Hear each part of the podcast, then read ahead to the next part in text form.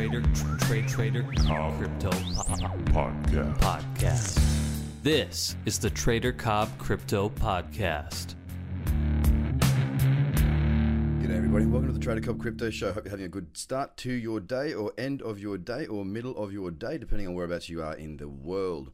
Well, what has been going on? Well, yesterday, let me tell you something. Yesterday, I went to uh, a lunch, a lunch for fintech uh, leaders. It was put on by the Australian newspaper. So thank you for having me along to that. To everyone who's listening, that was involved in that. I got to meet some amazing people in uh, the Australian fintech environment and um, have some great conversations. There was a wonderful panel that was also there, and I was able to ask questions regarding their thoughts around blockchain and the basically the crypto asset environment. There was a lot of people in that room that were very curious but didn't know too much about it. And there were some leaders in that room uh, that are mostly from a VC background or still are VC that um, are involved. And I'm trying to get one of those onto the show. Now, what was really interesting was that some people had a very, very strong opinion of certain things without literally having any idea at all. I had one person tell me that uh, all ICOs were frauds. They were all cons. They were all a waste of time and money, and that there was no such thing as a utility token. For which I politely just said, okay.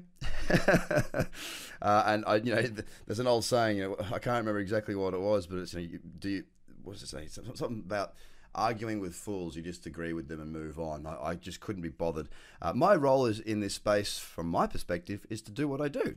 Uh, my role from as a public position, uh, with this voice that I have through the podcast and through the education and whatnot, is to help people that are looking to be helped. I don't want to fight. I don't want to argue, and I'm not trying to drag anybody kicking and screaming into this industry. For those that miss out, they miss out. But for a lot of people in that space yesterday I can tell you that the thing that was kind of concerning was a lot of these people were, you know, backed by banks or were in banks and big, big areas like this. They were in a, you know, looking at the fintech side um, to expand the operations. Now, one of the things that they are concerned about, and and they do have genuine concerns, and I agree with them, is that they're kind of thinking that they don't really know how this is going to work out. It's the sort of, saying that back in the internet days, you know, it was there was a lot of companies that had wild valuations, but they didn't actually have a product. It wasn't until the boom and bust that we saw the Amazons, the Googles, this sort of thing come out and uh, and sort of stake their claim on the dot com era. But it was very interesting nevertheless, and um, obviously as, as I get to go to these events, I will keep you guys informed with anything additional that I think is worthwhile you guys knowing about. Now, whilst I was at lunch.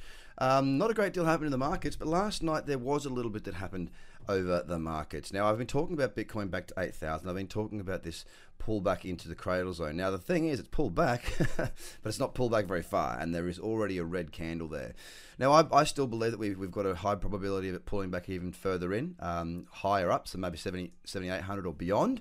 Uh, I don't know if we're going to see this capitulate from where we are right now across the top 10. I think we still have room uh, to pull back further. We may get a higher low on some of these uh, eight hour, four hour, 12 hour type time frames. I'm still waiting to see how it plays out on the daily. That being said, if I look at something like uh, Ethereum uh, right now, we struggle at that 586 level, which is a little bit of support and resistance. Not majorly significant, but it was the only level that was on the chart. And guess what? It hit it on the nose and has since fallen from there.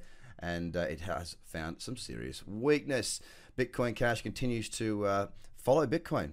Literally, it's doing exactly the same as what Bitcoin is doing. EOS again pretty sideways, not a lot going on. Cardano has pulled back and has held up. It's the only one of the top 10 that is still up as we speak. But across the top 10 as a whole, we are seeing some weakness on that daily candle. It is printing red for the most part. So, what do I think is going to happen? Well, the good thing is, is that I don't really trade what I think, I trade what I see what I'm seeing now is a bearish candle in that sell zone on many of these tokens. I'm seeing Bitcoin not pulling back very far at all. I uh, look at this chart and I think when I look at the four hour, when I look at the eight hour, when I look at the 12 hour, I don't see the market in a position where I'd be happy to short it right now. That being said, that doesn't mean it's not going to fall further.